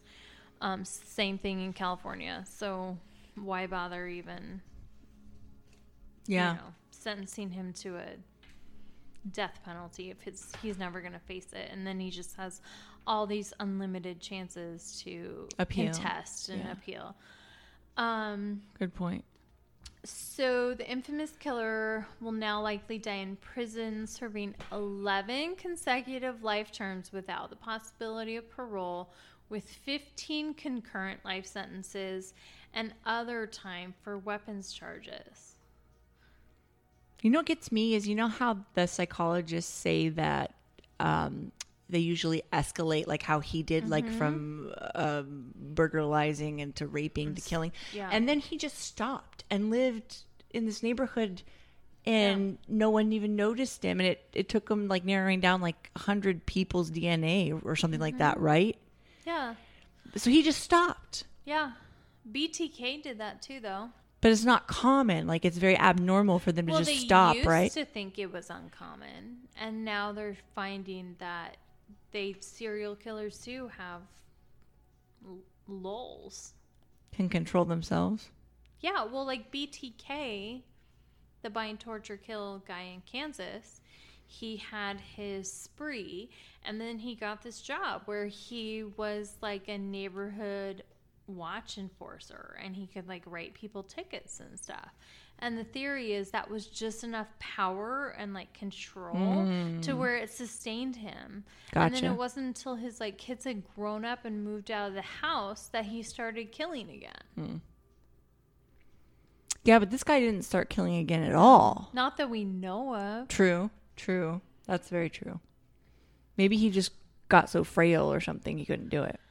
Maybe, but he's I don't think he's actually frail. Um when a person commits monstrous acts, they need to be locked away where they could never harm another innocent person, Judge Bowman said. The survivors have spoken. Clearly, de- the defendant deserves no mercy. Prosecutors said on Friday that this method, um, so they use DNA, the G- genealogy DNA. Um, so since his arrest, the familial DNA has been used to solve nearly addition, 100 additional crimes, like cold cases, which is amazing. What? Remember the Jody Loomis case we talked about in one of our um, true crimes? She was the one in Everett who wrote was riding her bike to go see her horse. Yes. Remember this? Yes. That's how her case was solved, was familial DNA. And that was after the DeAngelo.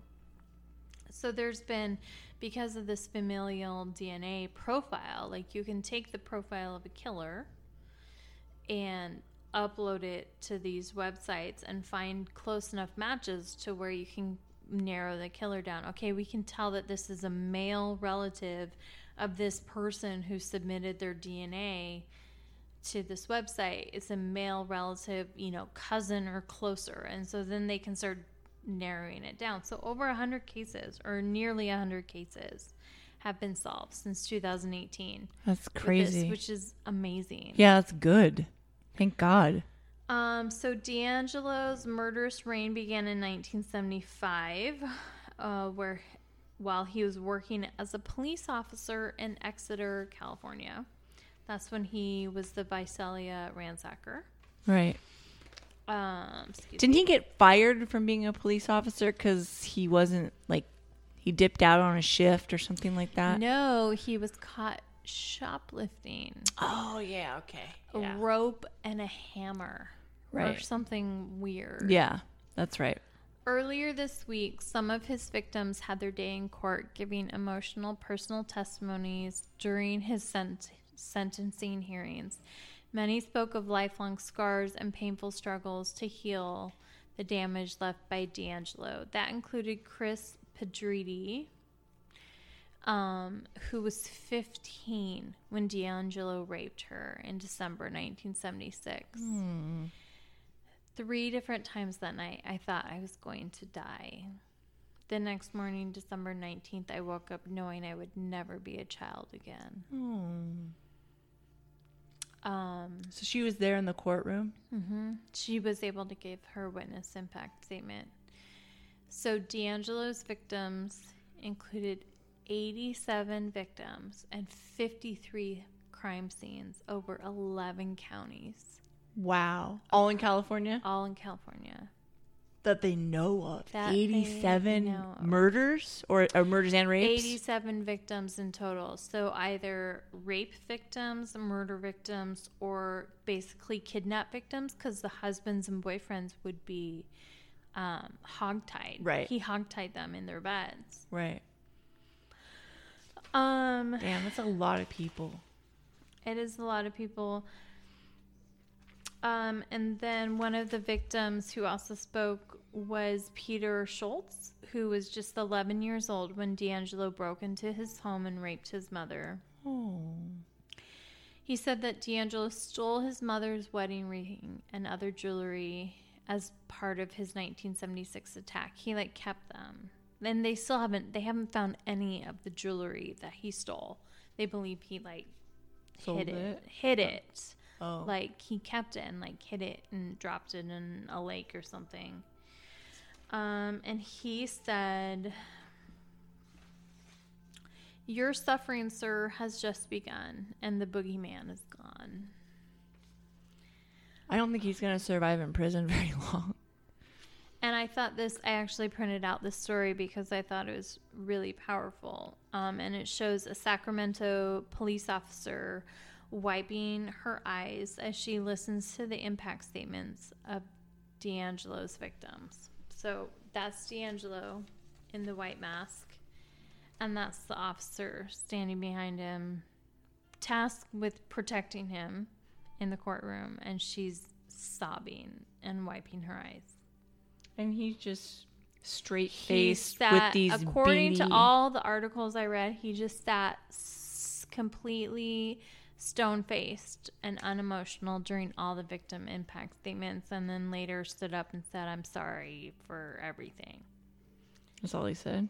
I'm surprised he even said that, but his eyes don't look unemotional to No, me. and he also, you know, They look been- evil. He's been wheeled in in a wheelchair ever since he's been arrested. He can't walk?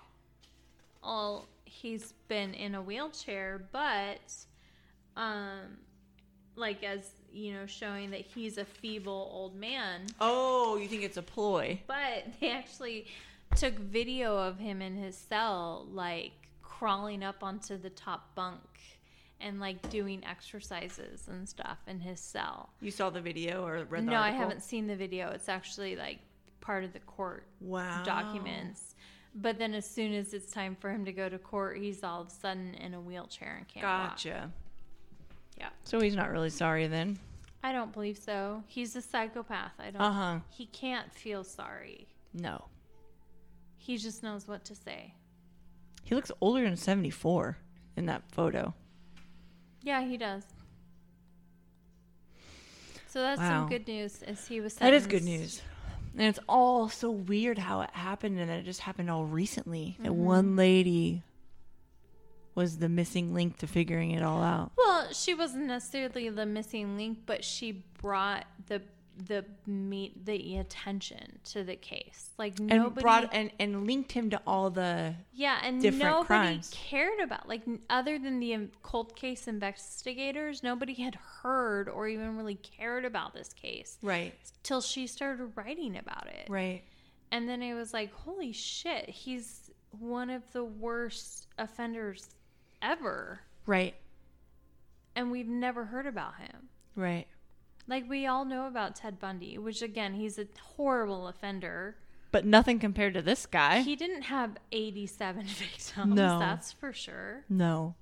At least that we know of, and I Yeah. don't think he did. I think Ted He Bundy. also wasn't a police officer. Well, and he Ted Bundy also escalated pretty quickly in his crimes Yep. spree. Um, this guy just was able to maintain, and Ted Bundy wasn't able to maintain like his chill. Right as soon as he got loose, Right. escaped from custody, he immediately went to Florida where he murdered like five more people. Right. And brought all this attention to him. He couldn't control couldn't it. Control himself. This guy was so Calculated. cold. Like he controlled it. Yeah. He kind of was like, okay, I got my fun. Do you know if he ever got married or Yep. had kids? He got married. His and he has wife, kids? Mm-hmm. Oh, yeah, I his would not want to be his wife child. divorced him after he was arrested in 2018. She had no idea. No idea. She actually gave another victim impact statement. Oh, she, She wrote a letter to the court saying, I had no idea, and he deserves to rot in prison, basically. You know how many people are probably like How could you? chomping at the bit to do like an interview or a documentary with her and the kids? Right. But it's kind of this, like, you don't know. Yeah. Somebody says, "Oh, I'm going fishing for the weekend," and you love and trust them. Okay, they've Yeah. gone fishing for the weekend. yeah, because your frame of reference is I couldn't live that double Right. life and act this way, so they aren't either. that's exactly that's exactly it with Yeah. the victims of psychopaths and sociopaths. Is you don't you can't imagine it on yourself, so you can't imagine it on the person that you love. Right. And they're such cham- they're such emotional chameleons. Mm-hmm. and so good at it. You you absolutely cannot blame the um, romantic partners of people No. who are married or connected with people with this sort of sociopathy because these people are so good. Yeah. You're right about that. For sure. So that's some good news. Very good news. I know. Very good I'm news. excited. I'm excited he's gonna rot in prison, and he's not gonna be sitting in county jail awaiting his term anymore. Now he goes to federal prison. Like a max. Yeah. Now, because you know, until people are sentenced, Right, right, right. They right, right. sit in County whatever jail. county that they've been arrested or they're facing charges in, which is a lot different than federal Oh prison. yeah. Oh yeah, for sure. So I'm excited. I wonder if he's gonna go to what what's that called? Uh, Folsom? Isn't that a max security? Yes, there's a bunch of max security. There's too many. Yeah, there's that's too for many sure. people incarcerated who shouldn't be. But Very true. like I was seeing this comparison of like um you know like Lori Loughlin Yes, yes. and uh Felicity Huffman Mm-hmm. and their you know the college scandal bribery admission scandal and Lori Loughlin was just sentenced to two months in prison, and her husband was sentenced to five months in prison for bribing for college admissions. And we're talking like hundreds of thousands of dollars in bribes. Yeah. So they were sentenced each to months in prison. And then you compare it to like, there was this other news article of a mom, African American mom, who for like forged her address so that her kid could go to a better high school. And she mm-hmm. got five years in prison. Are you serious? I'm serious. I know people that do that. And you can't blame people for doing that. No, because again, schools are funded through property taxes. Right. So if your school district is funded through property taxes That's so sad. and you have you live in a district where the the property values are low. Because that's all you can afford. And yeah, so she was sentenced to five years in prison versus Lori Loughlin, That's who bullshit. paid hundreds of thousands of dollars in bribes for her children to go to an Ivy League university. Mm-hmm. Gets two months. Because she's got money. Yep. She's a celebrity and she's white. Yeah. And th- that's not even to graduate and get a high school education. Right, right, This is a Ivy League university. Yes. God, that's fucked up. I didn't know that. Yeah. It happens a lot. Man, our system's so broken. I know. It needs to change. A lot of things need to change. Yeah. So, You want some bears in the news? let's do bears in the news. Okay. Bears in the news. Dun, dun, dun, dun, dun, dun, dun. We um we talked about this before we started recording. But Okay, wait. First, there's I have a funny bears in the news and then a heartwarming bears in the news. Which Let's one do you it. want first? Funny. Okay.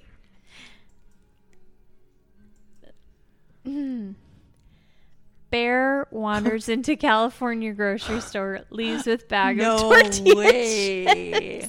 How in the world? Oh my gosh! So you watch Like like Big Bear? Where was he? yeah, like a big brown bear. So this is Lake Tahoe grocery store. so this look at how big he is. Oh my Do you see him? I need my glasses. Hold on. Get your damn glasses on, Lisa. Look how big he is. He's freaking giant brown bear. Holy crap. They're so close to him. Uh-huh. I don't know why she is so close to him. Dum dum, get in your car. No kidding. But okay, if you look at her video, see there he is. He's like right, right there. He's browsing the com- you know how they have like the convenience Yeah. section right by the check Oh, stand. She's running. Oh my god! Look how Run! big he is. He's so freaking big. He's huge brown bear. He is. I. People again. He People just are wants some though. food, guys. He's just sitting there. He's sitting there in front of the chips. Do you see his big butt? Yeah. oh my god, he has the bag of chips in his mouth. In his mouth, he has the bag of chips. He's He's like, He's so big that makes it look like the snack bag size of chips. yeah, I know. He's like, I couldn't fit the salsa in my mouth. That's awesome. that is super cool. Those people are brave. I Or- wouldn't have been that close. Excuse me, or dumb. Okay, so he that was amazing. And that was amazing. then heartwarming story. Of chips. Um, Smithsonian's National Zoo giant panda gave birth today. Aww. So, Mama giant panda Mei Xiang gave birth on this Friday today at I believe it's six thirty five Eastern Standard Time. So three thirty Our our, time, time, yeah. Pacific time. Yeah. Um, you can see her. Actually, if you go to the Smithsonian National Zoo, they have a live cam, and you can watch her as she's sitting in her cell. Not her cell, but you know her little like area. Yeah. Uh, so she gave birth to a little baby. It's her sixth baby. Um, she's only had Wow. three survive. So we're really crossing our fingers for this one. Although from what I could tell, it was pretty good um, news. Like I was watching the um, the live feed, and the baby was super vocal, which is a good sign. Like Yeah. Did they, And did she they come did- and take it from her yet? No, Will they? I don't know if they will because it's not triplets like that other video we Oh, yeah, were that's watching. right. That's right. This is just um, a single baby, which is um, normal for Okay. pandas. The triplets from a few years ago are pretty unusual, and I think that's why they took them. Gotcha. Um, so yeah, the baby was very vocal, and you could tell that Mei Xiang was like licking and nursing him, and well, we don't know the sex, but um, so Did they name him or Oh, her? there's a live feed. And no, the and the mama panda's holding the baby like a human would hold their baby, like holding it in her paw. it's so It's sweet, so and she's looking down on it, just adoring yeah. it. Um. So we're fingers crossed that this baby is gonna make it. I really hope so. Uh, if you're having a hard time, if you've had a concussion or having a hard week, like look at her. Yeah. This, we're watching the live feed right now, and she's cradling the baby against her chest, and she's nursing it. Oh, and licking it. Yeah. So sweet. Um. So there's some good bears in the news. It's awesome. Bears in the news. I know. I'm really, really hoping this little baby makes it because look at how sweet she is. She's just like she's sitting up with her back against the wall. Totally. And she's holding it to her little bear boob and it's like nursing and she's looking do you see her licking it? Yes, I oh, do. She's licking her baby. Because that's not how normal bears do it, right? They do it like dogs. They just lay down and the things nurse. I think most bears have their babies while still in hibernation. So they're literally like asleep still, and the babies like kind of worm their way Right, up right. and just nurse Yeah. for a few months Okay. before they emerge from the cave. So, and pandas are pretty hard to breed, from what I understand, because they are so lazy. They don't have strong back leg muscles. Um, well, they're like lazy nat- naturally. They don't really roam around like most bears. They kind of just like sit in one place and eat all day. Um, so I believe they're pretty hard to breed even naturally in the wild. So fingers crossed for this little baby. Look at her nuzzling it. She's So so, happy. I definitely encourage you guys to look up panda, baby panda videos. So there's currently live video feed on nationalzoo.si.edu um, webcams forward slash panda slash awesome. cam. so look it up. Bears in the news. Congrats, Mama Panda Bear. No doubt. All right, so uh, what do you recommend? What are you watching? What are you listening to? Uh, I've only been listening to Crime Junkie and Something Was Wrong the last couple weeks. Wait, So is there to- news something was wrong that Just I came out today. Oh, I haven't heard it. I was listening to it on the way here. Ugh, Um, so I had some catching up to is do. Is it still the Scottish? yes. Okay. Yeah, that's good. It was upsetting though. Yeah. Like, did it? I know you didn't necessarily grow up in a super conservative Christian culture. It was like later in your life where you got involved in it, but I grew up in that culture and it was pretty upsetting to me. Like because it was triggering, Yeah. reminded you of familiar things. Yeah, like we talked about this last time how my my family was not in any way um like physically abusive no. at all or not necessarily even emotionally abusive, but just the culture of like just the whole culture of we've got to raise our kids and you know spanking was the only way to discipline kids Yeah. and narrow-minded. yeah or you know it was rigid. very rigid yeah or you know not allowed to have any sort of culture or outside influence whatsoever in your family home it was just like the bible and your family and the people who thought like your family it was Right. kind of Right. not exactly how I grew up. There was a bit more exposure and acceptance in my family. So there was a lot of judgment if you didn't walk the line. yes. I don't know. I hated the this you. hurts me more than it hurts Yeah, you. I that's such bullshit. that. And that's what that dad said. Remember? Yes, I do. That's. Ah, I remember Oh being a little kid and being like, "You're lying." Yeah, this doesn't hurt you. Liar. This hurts me. Yeah. I'm literally being held down Right. by a grown up while another grown up hits me with a wooden spoon. Yeah, I've never been held down like that. That would be traumatic. I, I- can't imagine Yeah, that. I've been held down. That would feel weird. I wouldn't like that. Yeah. Um, anything else that you're listening to? Um, not listening to, but uh, watching. Um, I was watching this show on Netflix called Immigration Nation.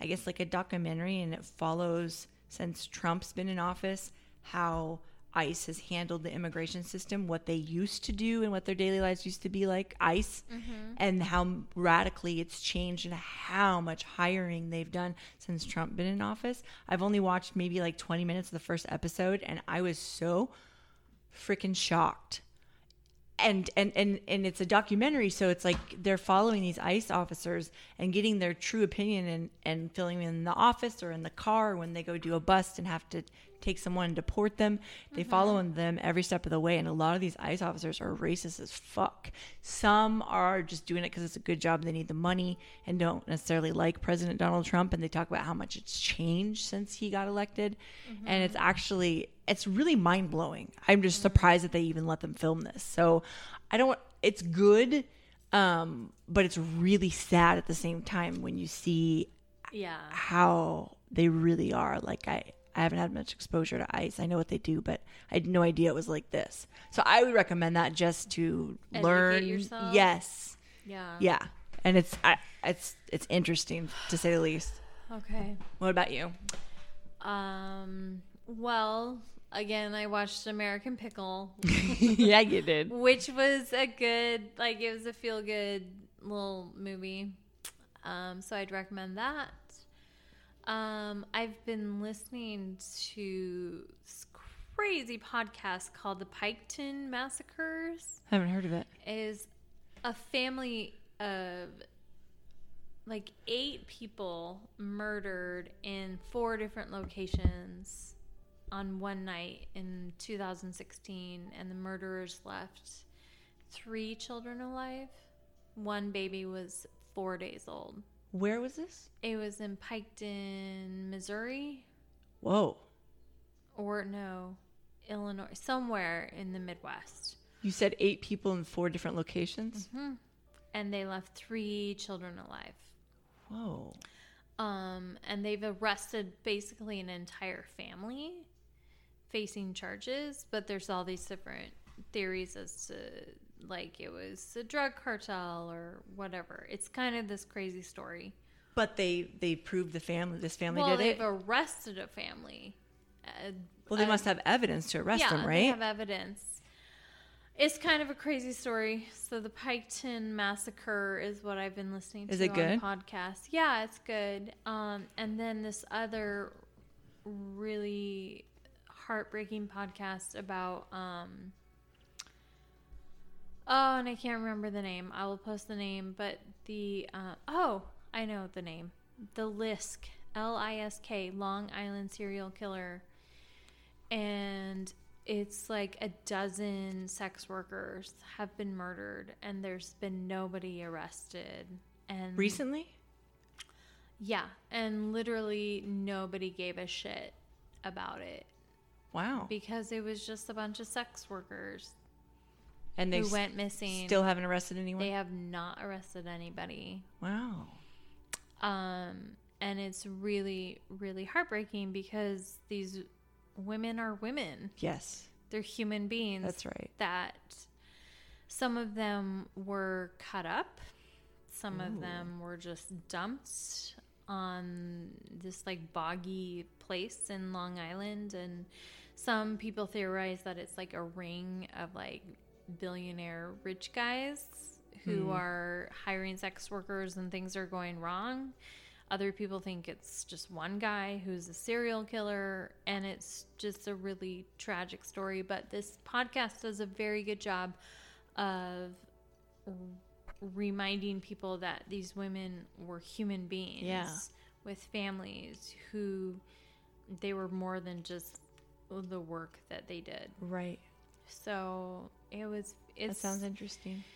it's uh, season two is coming out soon, and again, there's been nobody arrested in the murders of Wow. these women, and it's really, really heartbreaking.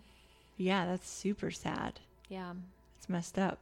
very, Sounds very like it- Most of them are probably connected to one person since it's the same MO over and over again, you know, same occupation, same Yeah. area. But again, the other argument is it's a ring of people hiring these sex workers, and Mm-hmm. then things are going wrong, and they're just all connected and dumping the bodies the same way. Hmm. So, Maybe. Um, so just a reminder that human beings are human beings. It doesn't matter what they look like or what they do to make money or what gender they identify with or what Right. race they are. They're human beings Yeah. and we need to give a shit Yes. about what happens to people. Agreed. And everybody deserves to live to old age Yeah. no matter how they live. Yeah. No human being is trash, that's for sure. Yeah. Well, with that, stay informed, stay hydrated, but don't drink the Kool Aid. Good night.